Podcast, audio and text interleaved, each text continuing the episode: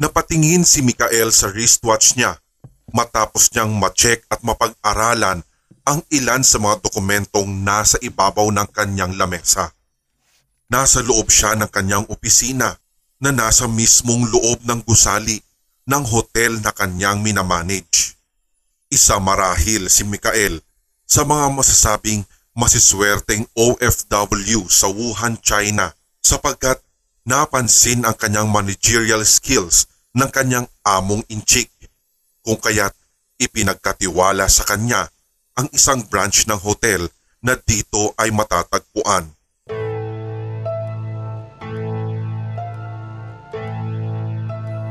Dalawang taon na siya ang manager at masasabing maganda ang takbo ng trabaho niya doon bukod pa sa mataas ang kanyang sahod.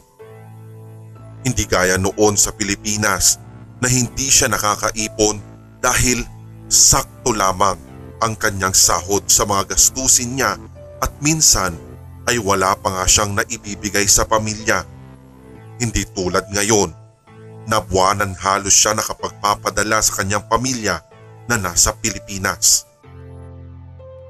Sampung minuto na lang at makakauwi na rin siya sa apartment niya dahil matatapos na rin ang kanyang office hours ng araw na iyon. Madalas kesa hindi ay nag-overtime talaga siya lalo at ayaw na rin niyang iuwi pa sa kanilang apartment ang ilan sa kanyang trabaho. Minsan pa nga, madaling araw na rin siya nakakapag-out subalit hindi rin niya malaman ng araw na iyon dahil parang kauna-unahang pagkakataon na hindi siya mag-overtime. Lumabas na si Mikael sa kanyang opisina para tuluyan na siyang makapag-out at makapagpara na rin ng taxi na kanyang sasakyan papauwi sa kanilang apartment. Kung tutuusin, may kakayahan naman talaga si Mikael na bumili ng sarili niyang sasakyan subalit iniisip na lang niya na ang kanyang pambili na iyon ay ilaan na lang sa kanyang pamilya sa Pilipinas at marapat na dun na lamang siya magkaroon ng sariling sasakyan kesa dito sa bansa na hindi naman niya kinalakhan. Iniisip lang niya kasi na talagang sobrang toxic kung papaano niya maiuuwi ang sasakyan sa oras na ayaw na niyang magtrabaho bilang isang manager o bilang isang OFW sa mga susunod pang taon. Ang talagang goal lamang ni Mikael ay makaipon ng husto at pagkatapos ay babalik na rin sa Pilipinas at doon ay magne-negosyo. Habang naglalakad papalabas si Mikael, napansin niya ang ilang mga nurse na may hila-hilang isang stretcher at dito'y may nakahigaring pasyente. Agad itong isinugod sa emergency room. Normal na nga sa kanya ang ganoong eksena sapagkat ang hotel na kanyang pinagtatrabahuhan at kanyang minamanage ay halos katabi lamang ng isang sikat na ospital sa Wuhan. Sa tuwing nakakakita nga siya ng mga ganoon, napapailing na lamang siya at napapadasal ng taimtim sa kanyang isipan sa pagpapasalamat sa Panginoon sapagkat kahit papaano ay malusog sila ng kanyang kapatid. Kasama niya sa kanyang apartment ang kapatid na babae na nagngangalang Mika. Si Mikael din ang naging daan para tuluyang maging English teacher sa Wuhan ang kapatid na si Mika. Limang buwan pa lamang itong nagtatrabaho sa isang private school doon Napagkasunduan din kasi nila na kumuha na lamang ng isang apartment upang nang sa ganun ay makabawas na rin sa kabuang gastos nila buwan-buwan at ang matitipid nila ay may ipapadala nila sa Pilipinas. Tulad din ni Mikael, hangad din ni Mika na matulungan ang kanilang pamilya na nasa ating bansa at makapag-ipon pa ng malaki-laking halaga at pagkatapos ay uuwi na rin siya upang magnegosyo. Sa katunayan ay usapan na nga nila ito ng kanyang kuya. Alam ni Mikael na nasa trabaho pa si Mika ng mga sandaling iyon kaya siya ang mag-grocery. Yaman din lang at maaga-aga din ang uwi ni Mikael na mga oras na iyon kung kaya't tumaan muna siya sa isang grocery store para bumili din ng kanilang stocks. Paubos na rin kasi iyon at talagang kailangan na nila na mag-grocery. Agad naman siyang pumunta sa kahera matapos ang ilang minuto na pag-iikot sa grocery. Nakumpleto na rin niya halos ang kanilang kakailanganin sa loob ng isang linggo. Habang nasa cashier, napansin ni Mikael na parang hindi normal ang pag-ubo ng cashier habang pinapunch ang mga item na bibilhin niya. Tinitigan rin niya ito ng maigi at napansin niya na parang nangingitim ang ibabang bahagi ng mata nito. Hindi siya nakatiis kung kaya tinanong niya ito ng Ah, ma'am? Are you okay? Sabay senyas upang mas maintindihan ng kanyang kausap ang kanyang nais sabihin. Ang isip ni Mikael ng mga sandaling yun ay baka may sakit talaga ito at pinilit lang niya na pumasok. Sa China kasi, kung hindi ka magbabanat ng buto, ay siguradong wala kang kakainin. Sumagot naman ito sa wika na alam niya. Sabay senyas na rin na ang ibig sabihin ay wag daw siyang mag-alala dahil okay naman siya. Ngunit nakikitaan ng pilit ng ngiti ang naturang kahera. Ganun naman talaga ang karaniwang sitwasyon doon. Minsan kakausapin mo ng Ingles pero mas pipiliin nila na sagutin ka sa kanilang sariling wika sabay senyas para mas magkaintindihan kayo.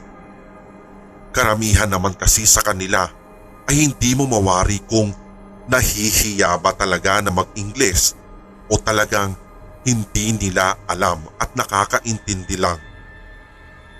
Hindi na rin kumibo si Mikael matapos noon at gumuhit na lang ang kanyang ngiti upang ipabatid sa kanyang kausap na nakuha niya ang ibig nitong sabihin. Ayaw naman din niyang pangunahan ito at baka isipin kasi ng kahera na pinakikialaman ng kanyang buhay. Dito rin kasi sa lugar na ito, madalas kesa sa hindi, ay walang pakialamanan ang mga tao. Matapos nitong mapunch ang lahat ng item na kanyang pinili, ay ipinakita ng kahera ang kabuang halaga ng lahat ng kanyang bibilhin. Kinuha niya ang wallet at tumukot na si Mikael ng pera doon.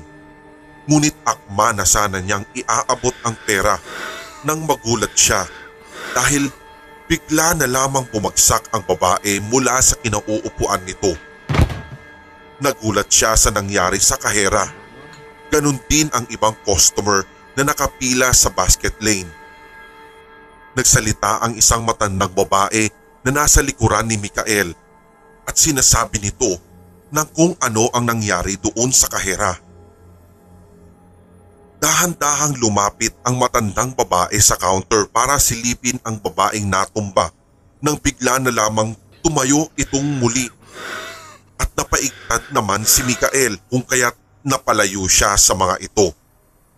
Ang nangyari, ang matandang babae tuloy ang nahawakan ng kahera. Nagmamakaawa ang kahera ng mga sandaling iyon at base sa kanyang sinisenyas ay sinasabi nitong tulungan daw namin siya habang nakakapit sa braso ng matandang babae. Kapansin-pansin na nag-iba ang itsura nito. Dito'y mas lalo pang nangitim ang ilalim ng kanyang mga mata. Lumilitaw na rin sa mga mata nito ang mapupulang mga ugat. Mas namutla na rin ang balat niya kumpara kanina. Nagkakaroon na rin ng parang mga pasa ang iba't ibang parte ng katawan nito. At nakakasigurado dito si Mikael na ito ay may nakakahawang sakit. Sumigaw ang matandang babae habang pilit nitong nilalayo ang sarili sa natumbang kahera. Mukhang natatakot na rin ito. Ilang sandali pa ay pumailan lang sa grocery store ang sigawan ng ilan pang mga bumibili. Nagkakagulo na ang buong lugar. May nakikita siyang nagtatakbuhan habang sumisigaw ng tulong at may iba namang nakikita niyang natutumba at meron naman sa banda doon na parang nangingisay na at nilalabanan ang kanyang kamatayan.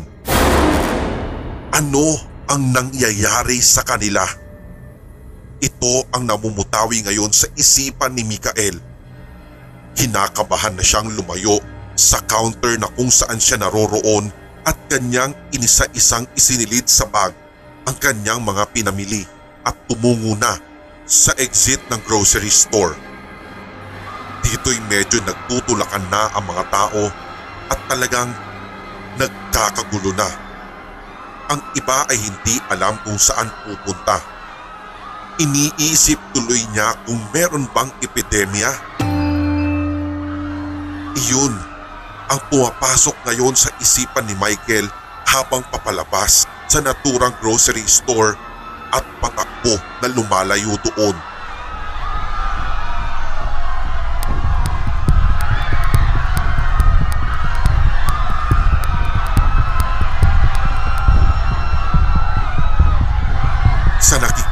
Niyang senaryo ay parang ganun na nga ang nangyayari. Panay sorry si Mikael sa tuwing may nababangga siyang mga katawan habang tumatakbo papalayo sa grocery store. Hindi naman kasi niya maiiwasan ng mga ito dahil halos lahat ay nagkakagulo na. Ibang level na ng panik ang kanyang nasaksihan habang nasa labas na siya. Nasa ganoong ganap si Mikael nang maalala niya ang kapatid na si Mika. Kailangan niyang tunguhin ang eskwelahan na pinapasukan nito kung kaya't mabilis nang sumakay si Mikael sa tren. Sampung minuto lang ang itinagal at nakarating na rin siya sa eskwelahan na pinapasukan ng kanyang kapatid. Habang tumatakbo pa nga ang tren ay natatanaw din niya sa labas ang mga nagkakagulong mga tao. Base sa kanyang nakikita ay mukhang epidemya nga ito. May mga otoridad na rin na pilit na kinokontrol ang mga nangyayari ngunit nagkakatulakan at talagang panik ang inaabot ng publiko. Inikot din niya ang kanyang paningin sa loob ng tren at halos lahat ay nakatayo at nakatungaw sa bintana at siguradong tulad niya ay iisa lang ang iniisip. Hanggang sa umabot ang kanyang paningin sa telebisyon na nasa loob ng tren at dito ay may live report na umiere. Ayon sa balita, meron ngang isang nakakahawang virus ang ngayoy kumakalat at patuloy na kumakalat sa buong Wuhan. Dito'y nagbutil-butil agad ang pawis ni Mikael. Hindi niya alam kung ano ang kanyang unang gagawin. Mas kinabahan pa nga si Mikael nang kanyang nadinig mula sa balitang iyon na sinasabing ila-lockdown daw ang buong Wuhan upang nang sa ganon ay hindi na lumaganap pa at lumaki ang maaaring mamatay o kaya'y maging biktima ng sinasabing virus. Dito'y pagbabawalan ang paglabas o pagpasok ng naturang lugar nabahala siyang lalo sa kanyang napanood. Bakit nagkaroon ng nakakahawang virus ang naturang lugar at saan nagmula ito? Napaigtad na lamang si Michael nang tumunog na ang pagbukas ng pinto ng tren. Hindi na siya nag-aksaya ng oras at agad-agad siyang lumabas dito at dito'y kasabay din niya ang mga nagmamadali na bumaba at pumapasok naman sa loob ng tren upang maiwasan ang epidemyang kumakalat sa sandaling yun. Iniiwasan niya ang mga taong nakakasalamuhan niya dahil ang nasa isip niya ay mabilis na kumakalat ang virus tuwing merong direct contact sa infected na tao. Ang problema nga lang ay hindi mo nakikita ang kalamang virus. Dito'y dinukot niya mula sa kanyang bulsa ang kanyang paboritong kulay puting panyo at ito ay ginawa niyang improvised na surgical mask. Lakat takbo niyang tinungo ang gusali kung saan nagtuturo ang kanyang nakababatang kapatid. Nakikita na rin niya na nagpapanik na rin ang mga tao doon na kung saan may nagmamadaling umalis at meron namang mga magulang na sinusundo na ang mga anak ng mga ito. Nadatnan ni Mikael ang kapatid na nasa labas na ng kanilang kwarto at may kasama itong batang umiiyak. Mabilis niyang nilapitan ang mga ito at sabay sabing, Mika! Tara na! Kailangan natin umalis dito! Ito, isuot mo muna! Sabay abot ni Mikael ng puting panyo na ginawa niyang animoy mask. Habang ang panyo naman ng kanyang kapatid na si Mika ay ginawa rin nitong mask at saka inabot sa batang kasama nito. Tara na! Umalis na tayo rito, Mika! Kalat na ang virus! Ani Mikael sa kanyang kapatid. Kailangan na nilang bumalik sa apartment nila dahil alam nila na doon ay mas ligtas sila. Kuya, hindi pa ako pwedeng sumama sa iyo. Hindi pa kasi dumarating yung sundo ni Xingzi. Pagtukoy nito sa batang nakayakap sa kanyang bewang. Patuloy pa rin itong umiiyak habang sinasambit ang ngalan ng mama nito. Eh pero, pero mas lalong manganganib ang buhay natin kapag nananatili tayo dito sa labas, Mika. Nagkakagulo na ang buong Wuhan. Sigaw niya rito dahil parang hindi niya ito makumpinsi na umalis sa kanilang kinaroroonan. Ganito na lang kuya, ang mabuti pa ay mauna ka na lang bumalik sa apartment. Susunod na lang ako. Sagot sa kanya ni Mika. Ngunit buwelta naman ni Mikael. Hindi pwede. Sabay tayong pupunta doon. Sa isip-isip ni Mikael ay naglalaro ang tanong na kung bakit ba hindi na lang ito makinig sa sinasabi niya. Bakit hindi na lang niya sundin ang kung ano makabubuti para sa kanila. Sige na! Sige na kuya, umalis ka na! Pagtataboy sa kanya ni Mika. Hindi Mika! Kargo kita! Kaya obligasyon kong protektahan ka. Kaya tara na! Sa ayaw mo't sa hindi, tara na! Tutulungan na lang kitang mahanap ang magulang ng bata. Anya kay Mika. Nauna na siyang naglakad at sumunod naman sa kanya si Mika habang hawak niya si Xingzi. Paalala pa niya dito habang nakasunod ang mga ito sa kanya. Tandaan mo Mika, sabihin mang maging masama na tayo o kahit ano paman, pag may nakita ka na tao na walang habas ang pag-ubo at saka nangingitim pa ang ilalim ng mga mata. Yung parang alam mo na may sakit, please lang, wag na wag niyong hahawakan ng taong iyon. Iwasan ninyo. Tumango naman ito bilang pagsang-ayon sa sinasabi ng nakatatanda. Walking distance lang ang apartment na tinitirhan nila sa eskwelahan na tinuturoan ng kanyang kapatid. Halos limang minutong paglalakad lang ay makakarating na sila roon. Lakad takbo ang kanilang ginagawa at iniiwasan ang mga taong nakakasalubong nila. Ngunit sa hindi inaasahang pagkakataon ay nabitawan ni Mika si Xingzi nang biglang may humawak na lang dito na isang matandang lalaki na sa tingin niya ay infected na rin. Teacher Mika! Sigaw ng bata at agad naman itong nilapitan ng kanyang guro. Sigaw naman ni Mika sa matandang lalaki.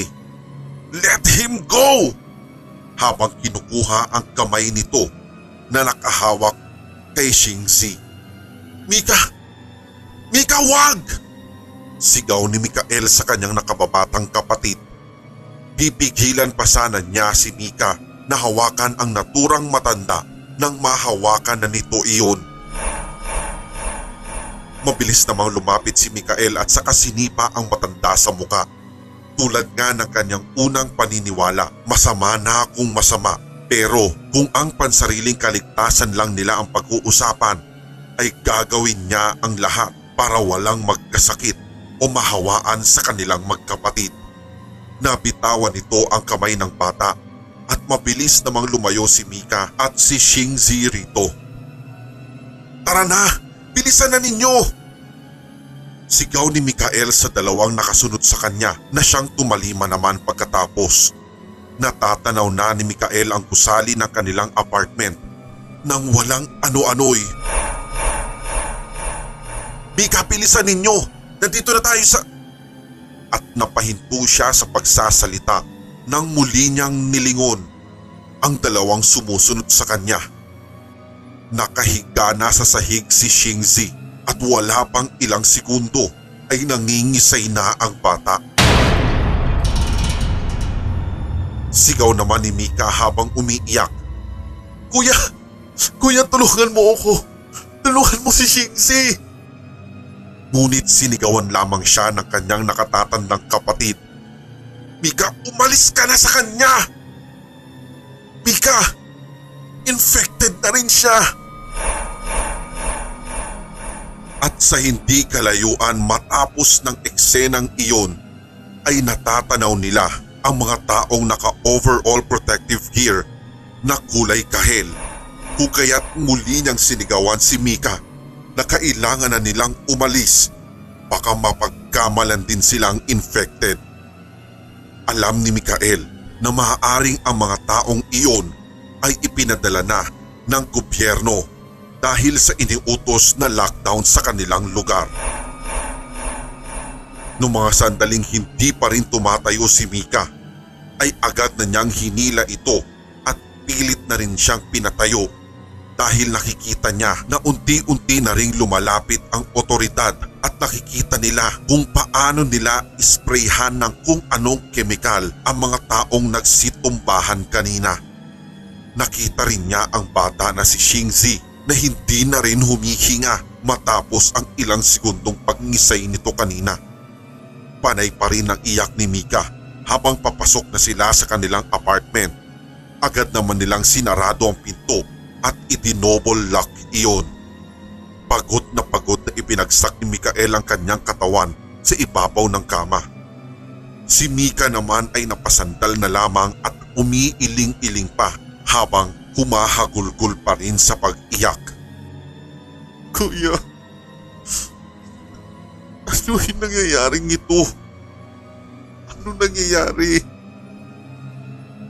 Tanong nito sa nakatatandang kapatid habang nakatitig ito sa sahig. Hindi ko alam. Hindi ko alam, Mika. Basta ang sinabi lang kanina, may virus, epidemya. Ano ang gagawin natin, kuya? Sigurado na hindi na tayo makakalabas dito sa Wuhan. Anong mangyayari sa atin dito kung nilockdown na nila tayo? Wika ni Mika. Hindi ko rin alam sa ngayon, Mika. Hayaan mo muna ako mag-isip ng paraan, pwede? Kalmahin mo yung sarili mo. Labanan mo ang emosyon mo. Sa pagkakataong ito na hindi natin alam kung nasaan ang kalaban natin, kailangan tatagan mo ang loob mo. Huwag yung emosyon mo ang pangibabawan, kundi yung katapangan mo. Please lang, tulungan mo ako dito. Ngunit sa katunayan, kanina pa nag-iisip ng paraan si Mikael kung paano sila makakaalis o kung paano sila makakasurvive sa naturang lugar gayong natuloy na nga ang iniutos na lockdown sa buong Wuhan.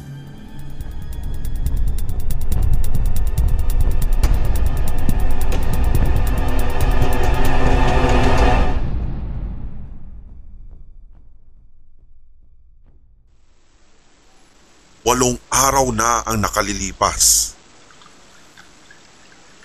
Kuya, wala na tayong supplies. Pinakahuli na yung tinapay. Tsaka yung isang litrong fresh milk. Wika ni Mika sa kanya nang kunin ito ang natitirang pagkain sa ref. Sige, paghahatian na lang natin ito. Tatlong sliced bread at isang litro ng fresh milk ang kanilang kinakain.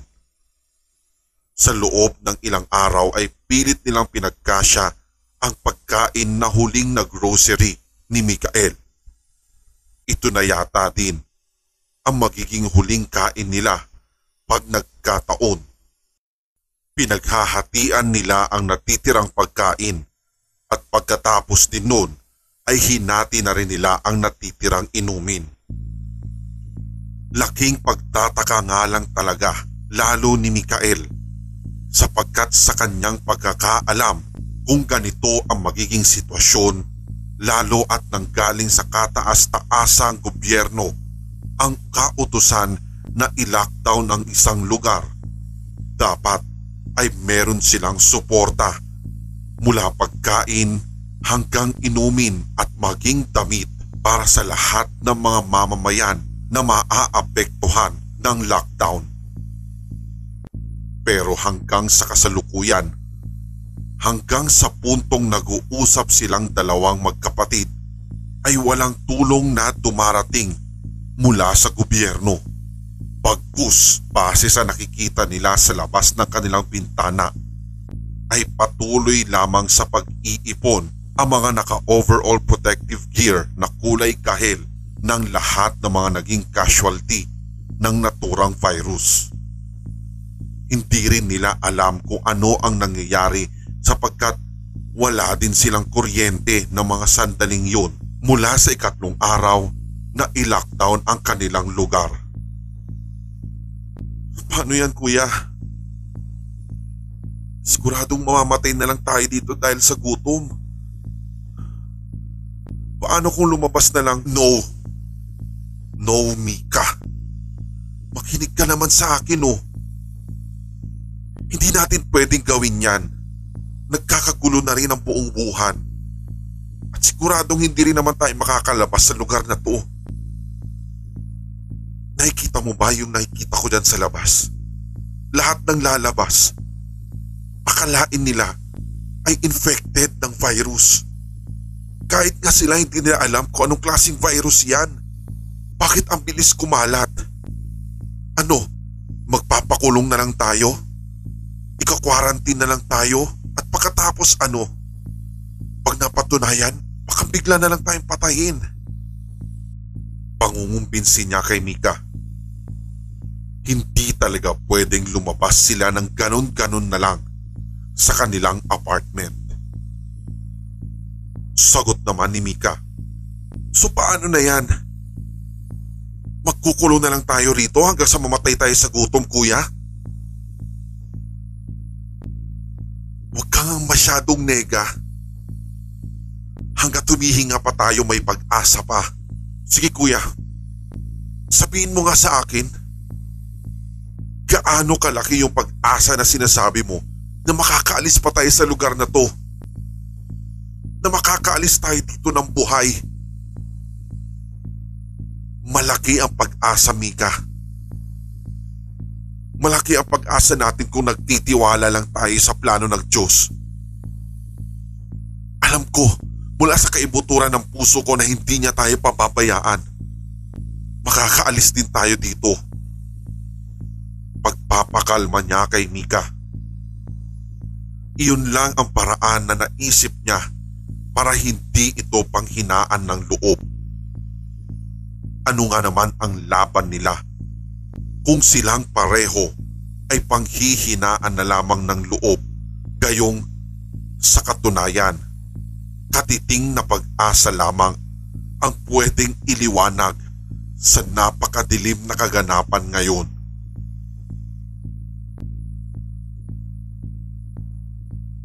Dumating ang tanghali Hanggang sa maghapon, naisip ni Mikael. Alam ko na. Anito. At dali-dali niyang kinuha ang kanyang ikatlong cellphone na nasa loob ng kanyang bag.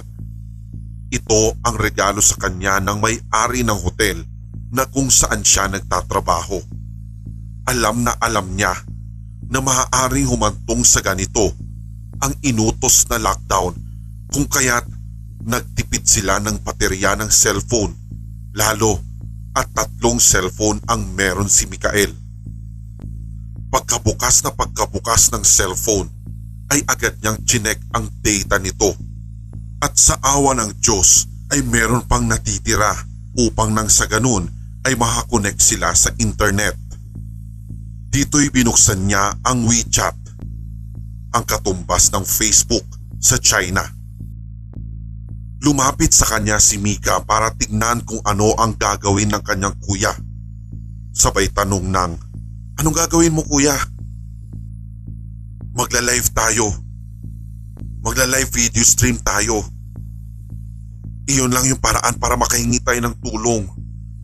Papakasakali lang tayo na malay natin makaabot sa Pilipinas ang video streaming natin. Pagkatapos makakahingi tayo ng tulong. Pagkatapos niyang wikain iyon, ay bahagyang nangiti pa si Mikael sapagkat bakit ngayon lang niya naisip ang bagay na yun. Magandang ideya yan kuya. Nagliliwanag na mukha ni Mika. Ngunit agad na nabawi iyon nang may marinig silang kalabog at ingay sa katabi nilang apartment. Sa pakiwari nila, persahan ng pinapasok ng mga otoridad ang bawat silid sa naturang gusali. Maaaring may nag-utos na rin na suyurin nila ang lahat ng mga gusali at saka dispatchahin ang sa tingin nila ay infected. Parang wala na ring kawala. Kung kaya't ganun na lang katahimik ang kanilang pakikiramdam sa mga yabag ng paa ng mga otoridad na nasa labas ng silid makailang minuto pa. Nakakarinig na sila ng sigawan at pagmamakaawa ng ilang mga residenteng nandoon. Ang iba naman ay umiiyak na dahil sa takot habang ang ilan ay napipilitan na lang na sumama sa mga otoridad na pilit silang pinapalabas sa kanilang silid. Bulong ni Mika sa kanyang kuya habang nanginginig pa ang kamay na pinipindot ang live button nito sa WeChat. Sige na kuya, mag-live ka na. Matindi ang kaba na nararamdaman ni Mikael para sa kaligtasan nilang magkapatid. Parang isang pagkakamali lang ay tiyak na mahuhuli sila ng mga otoridad na nasa labas. Nagsimula na ang live streaming sa cellphone niya. Medyo may kadiliman lamang sa sulok na kanilang pinagtataguan. Subalit wala na silang pakialam doon sapagkat ang importante ay malinaw at hindi mapuputol ang kanilang audio bilang paghingi ng rescue sa kung sino man ang makakadinig ng lahat ng kanilang sasabihin. Sa videong iyon ay mariin nilang sinabi, ah, Hello po. Ako nga po pala si Mikael Diaz, Mikoy for short at ito naman po yung kapatid ko, si Mika. Ang video na to ay live po mula dito sa Wuhan, China. Kung saan halos isang linggo na po simula nang i-lockdown itong lugar. Kami po ay humihingi ng tulong sa mga kababayan namin dyan sa Pilipinas. Sana po ay ma-rescue po agad kami. Kung hindi man po sanay matulungan niyo po lahat ng mga Pilipino rin na nandito at na lockdown sa Wuhan. Para na sa ganun makauwi din po kami ng Pilipinas. Naghanap po kasi yung infection dito na hindi namin alam kung anong virus ba ang naghanap dito sa lugar. Halos walong araw na rin po kami nakakulong dito sa loob ng apartment namin dahil Natatakot din po kaming lumabas. Baka kami na po yung susunod na mahawaan. Unti-unti na rin po nauubos yung supplies ng pagkain namin dito. Hindi rin namin alam kung kailan pa po tatagal ito. Nananawagan po kami sa lahat ng mga kababayan namin na makakapanood ng video na to. Lalo sa mga opisyal ng Pilipinas. Lalo sa mahal naming Pangulo. At napahinto si Mikael sa pagsasalita sa harap ng cellphone nang makarinig siya ng pagkatok sa pinto ng kanilang apartment.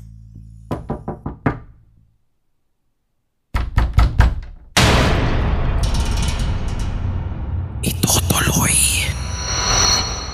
Abangan. at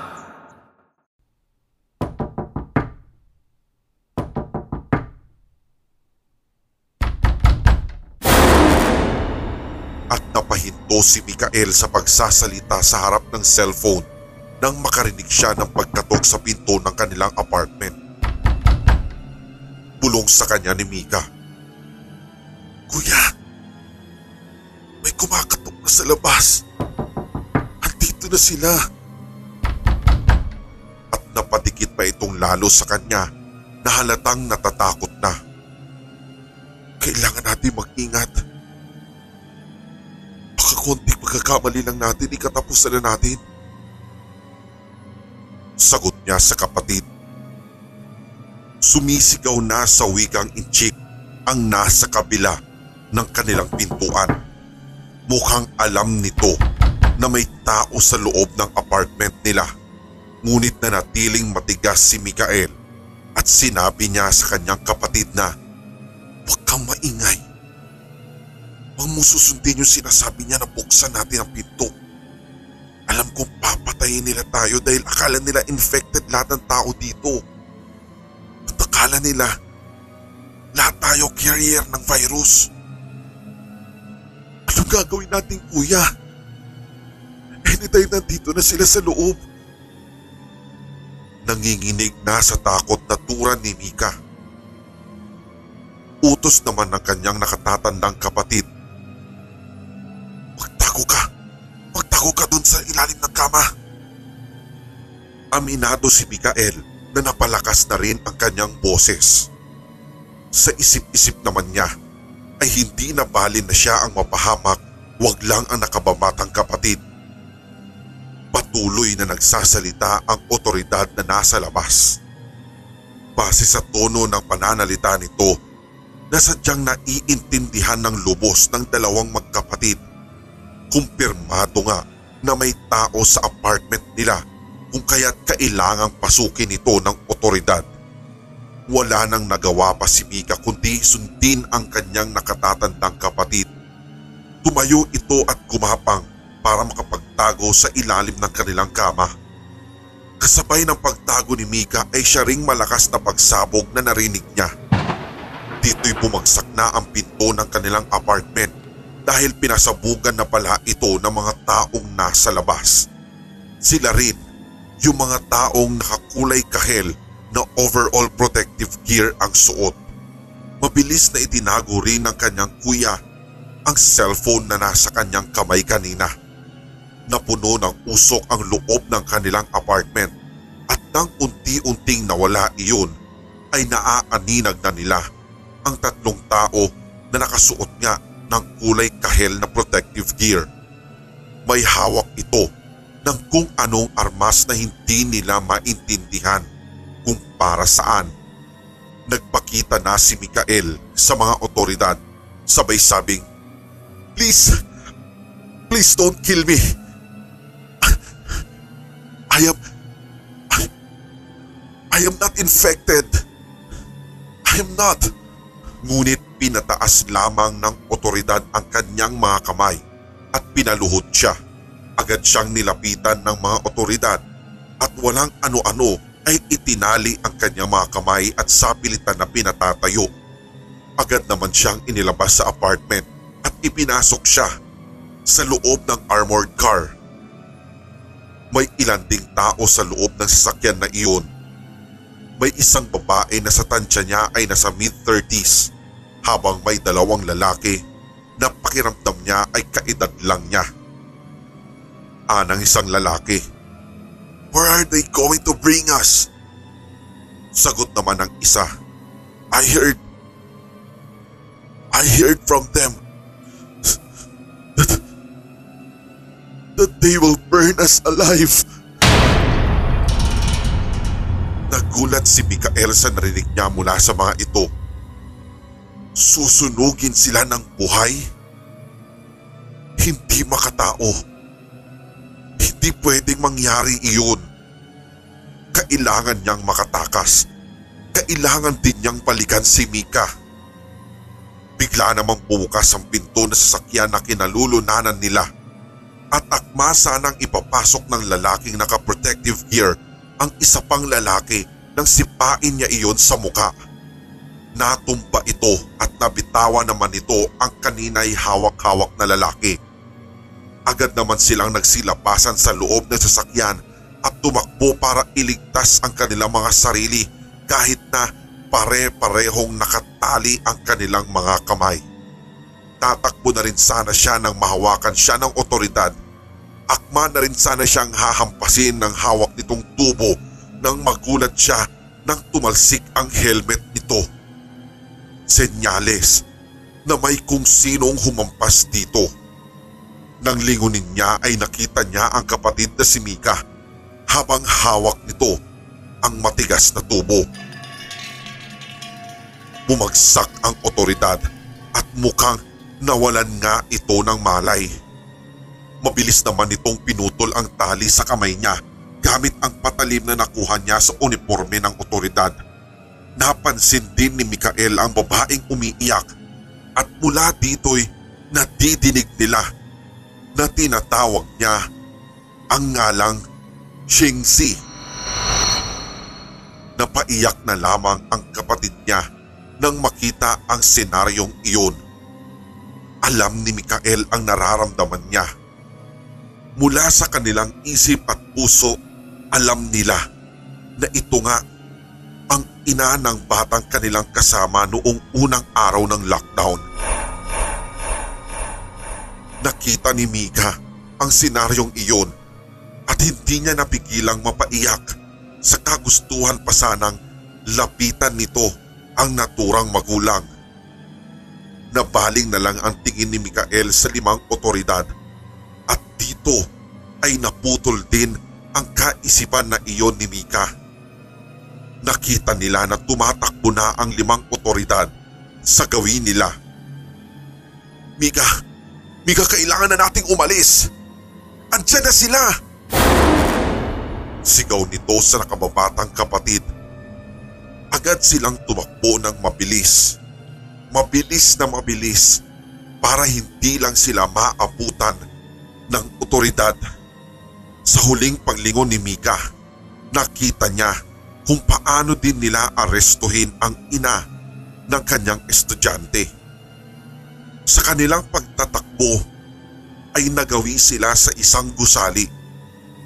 Dahil hindi magamit ang elevator dahil wala ngang kuryente, ginamit na nila ang hagdan nito. Hindi alintana ang hingal at ang pamumulikat ng kanilang binti makarating lang sa rooftop noon. Doon ay makakasiguro silang ligtas sila kahit papaano. Hinihingal na napaupo sila sa semento at pilit na pinakakalma ang takot sa kanilang dibdib. Naisip ni Mikael na kunin muli ang kanyang itinagong cellphone sa bulsa para tignan ang naiwanang live video streaming na hindi pala niya natapos.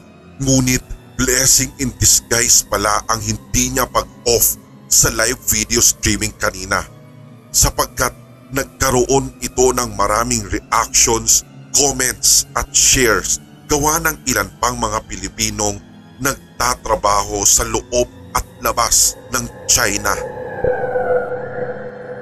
Sa makatuwid, viral sa buong Pilipinas at maging sa ilan pang mga Pinoy na nasa labas ng bansa ang kanilang live streaming.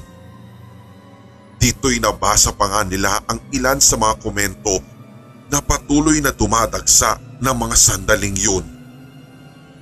May mga patuloy na ipinagdadasal ang kanilang kaligtasan habang karamihan sa mga nanood ng kanilang live video ay tinag ang ilan sa mga tanggapan ng gobyerno ng Pilipinas.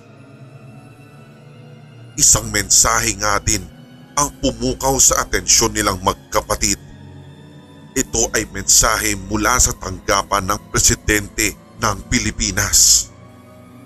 Nabigyan naman sila ng katiting na pag-asa matapos sabihin sa naturang mensahe na may darating na tulong para sa kanila. Napaiyak na lang si Mikael matapos mabasa yun. Hindi talaga sila pababayaan ng kapwa nila Pilipino. Ngunit nabawi ang kasiyahan na iyon nang makitang nakaakyat na ang otoridad sa lugar na kanilang kinaroroonan. Mika, Mika tumayo ka na! Nandiyan na sila! Sigaw niya sa kanyang nakababatang kapatid nang makita na nga ang mga ito. Dasal pa ni Mikael. Diyos ko, ikaw na po ang bahala sa amin. Dahil iniisip niya na mukhang hindi na nila maaabutan ang parating na tulong. Magkahawak kamay silang tumakbo sa dulo ng rooftop at sumampa sa ibabaw nun. Natatakot naman na tura ni Mika. Kuya, kuya anong gagawin natin?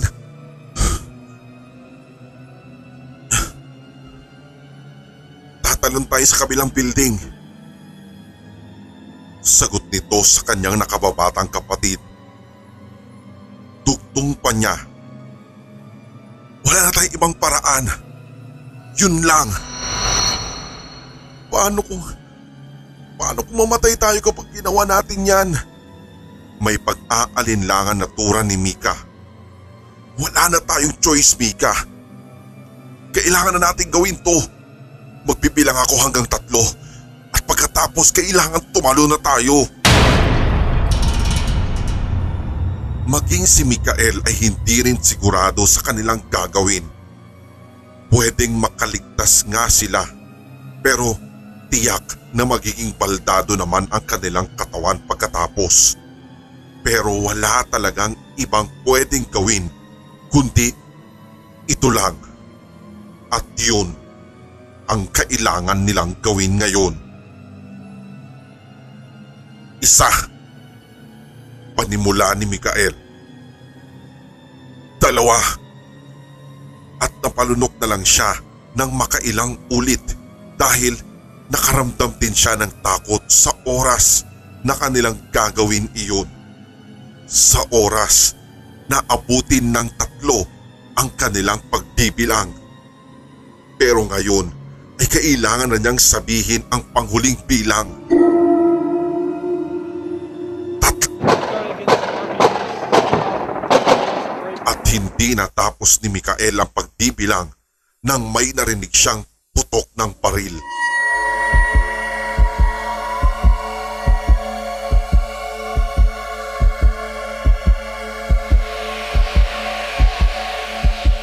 Dahan-dahan siyang napatingin sa kanyang nakababatang kapatid upang tignan kung siya ba ang natamaan nito. Ang kanyang kapatid naman ay napatingin din sa kanya na waring pareho ang kanilang iniisip. Subalit, paglingon nila sa likuran ay nakita nilang nakabulagta na ang otoridad. Napatingin na lang sila sa isang chopper na paparating at sigurado silang lalapag iyon sa kung saan sila naroroon. Habang papalapit ito ay nakita nila ang bandila ng Pilipinas na umawagayway pa sa gilid nito. Lubhang nabuhayan ng loob ang dalawa. Ligtas na sila. Tiyak na ang kanilang kaligtasan. Napasigaw naman si Mikael dahil sa sobrang saya. Ngunit habang nagdiriwang ang lalaki ay hindi naman na sumasagot si Mika at dito ay ibinaling na ni Mikael ang kanyang tingin. Mi- Mika? Bulalas pa nito nang makitang tila babagsak na sa semento ang kanyang nakababatang kapatid kung kaya't agaran niya itong sinalo upang hindi rin mapagok ang kanyang ulo. Nakapikit na ito ngunit patuloy na kinakausap ni Mikael. Mika! Mika lumaban ka! Andito na ang tulong! Andito na hinihintay natin! At pagkatapos nun ay isang kamay ang pumatong sa balikat ni Mikael ito ay isang doktor. Iniluwa din ng chopper ang dalawang lalaki na nakasuot ng puting t-shirt. Tangan ng mga ito ang isang stretcher na kung saan nila inihiga ang kapatid nitong si Mika at saka agad na nilagyan ng oxygen. Hindi maaaring mapahamak ang kapatid niya. Ikamamatay niya ng tiyak kapag nangyari iyon. Kung kaya't anya sa doktor. Dok, iligtas niyo ang kapatid ko ha. At pagkatapos ay isinama na rin siya ng mga otoridad at iginaya siya sa loob ng chopper. Muli itong pinalipad ng piloto nang makasakay silang dalawa. Sa loob ng chopper, kasama din nila ang tatlong Pilipino na katulad din nila ay maituturing na survivor sa naturang epidemya. Inamin ng isa sa kanilang kasama doon na siya ang umasinta sa mga humahabol sa kanila na otoridad ng China. Inamin din ito na isa siyang militar na nataong nagbabakasyon sa naturang lungsod nang mangyari ang lahat. Isa rin daw siya sa nakapanood ng live video streaming ng dalawang magkapatid kung kaya't wala na rin siyang inaksayang panahon at agarang humingi din daw siya ng paspas mula sa ating Pangulo para gawin ang pag-rescue na siya namang sinang-ayunan ng huli. Na-trace ang eksaktong lokasyon ng magkapatid dahil sa isa pa nilang kasama sa chopper. Ito ay may expertise daw sa computer at sa IT kung kaya't nalaman nila kung nasaan sila naroroon dahil na rin sa nakabukas pa tuloy-tuloy na live video streaming. Ang doktor naman na kanilang kasama ay umamin na kasalanan ng gobyerno ng China ang nangyayari ngayon. Ang epidemyang ito ay pasadya upang malaman daw nila mula sa kanilang pag-aaral na ngayon ay isinasagawa kung maaari na bang gamitin ang naturang virus bilang isang weapon of mass destruction para sa mga bansang nais nilang sakupin o kaya naman ay mas malaki din ang potensyal na kanilang magagamit sa susunod pang pandaigdigang digmaan.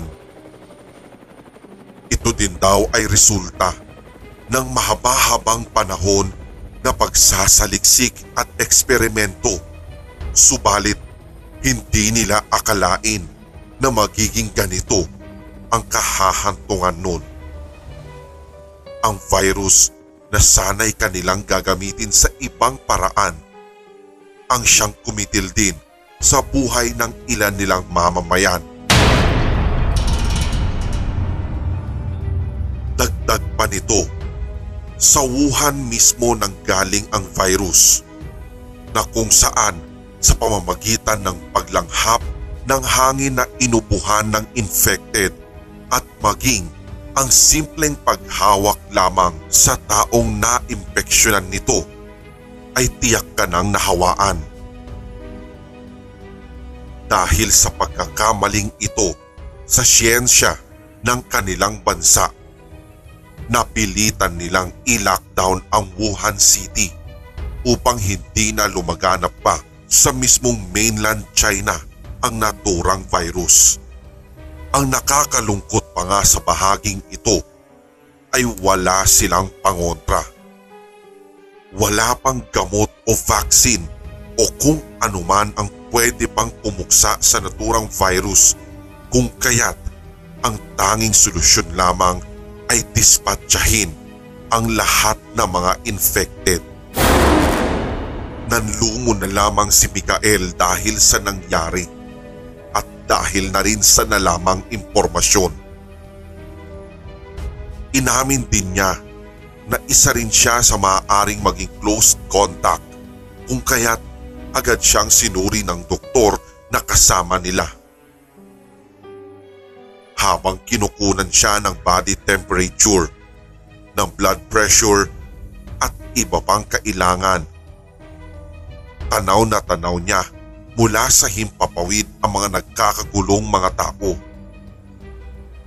Ang ilang mga Pilipino pa nga na nagtatrabaho sa loob ng lungsod ay naisalba din daw dahil sa agarang pagresponde ng iba pang kapwa Pilipino. Muli niyang sinulyapan ang bintana ng chopper at dito'y kitang kita rin niya na ilang bahagi ng lungsod ay may nasusunog ng mga gusali samantalang ang ibang mga sasakyan ay nagkalat na sa lansangan. Nabaling din ang tingin niya kay Mika habang natutulog ito at nakasalpak ang oxygen sa kanyang ilong. Napatingin din si Mikael sa kanyang cellphone at dito'y nakuha pa niyang mag-type ng ilang karakter bilang pagpapasalamat sa lahat ng tumulong.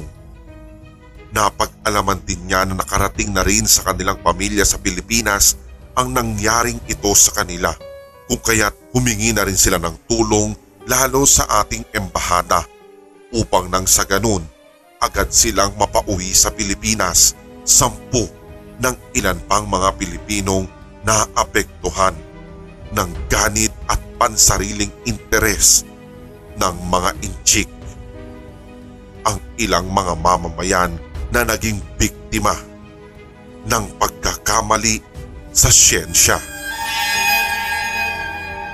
Matapos iyon, wala pang halos dalawampung segundo ay nakaramdam na lang si Mikael ng pagkahilo at dito'y unti-unting tumilim ang kanyang paningin hanggang sa tuluyan na siyang napapikit.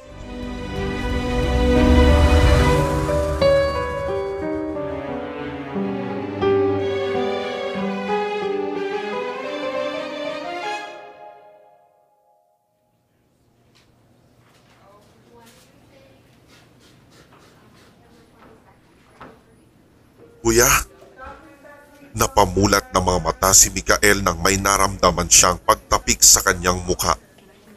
Agad na tumambad sa kanyang paningin ang nakangiting si Mika. Nasa ospital na sila ng mga sandaling iyon.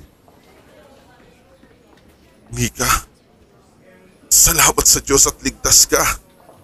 Sabay yakap sa nakababatang kapatid. Halata sa itsura nito na wala na itong sakit dahil napakaaliwalas na ang kanyang aura. Masaya nitong ibinalita sa kanyang kuya. Kuya, mabutit ligtas ako sa virus. Pasalamat sa Diyos dahil malakas daw ang resistensya ko kaya hindi ako agad nakapitan ng virus na iyon.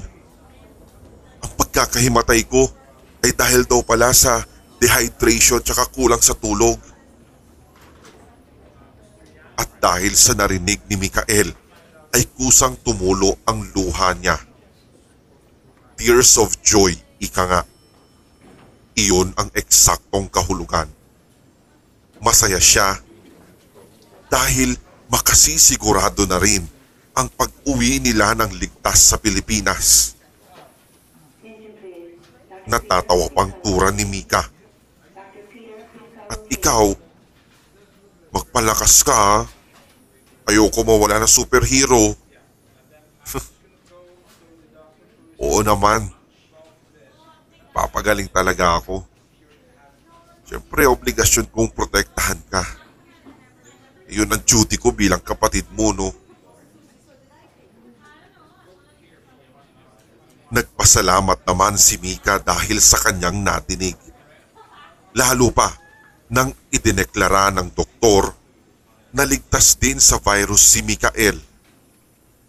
Oo, at naging close contact nga siya. Subalit sa awa ng Diyos ay ganun na lamang kalakas ang kanilang resistensya kung kaya't hindi sila nahawaan ng kahit na anumang sakit na dulot ng naturang epidemya. Naiyak na lang ang dalawa at napayakap sa isa't isa. Makailang sandali pa ay magalang na pumasok ang ilang mga international reporter sa kanilang silid upang mas makunan pa ng mas malalim na kwento ang kanilang viral na live video streaming at upang malaman din ng mundo ang karanasan nila mula sa pagkakamaling iyon ng bansang minsang pinagsilbihan nila.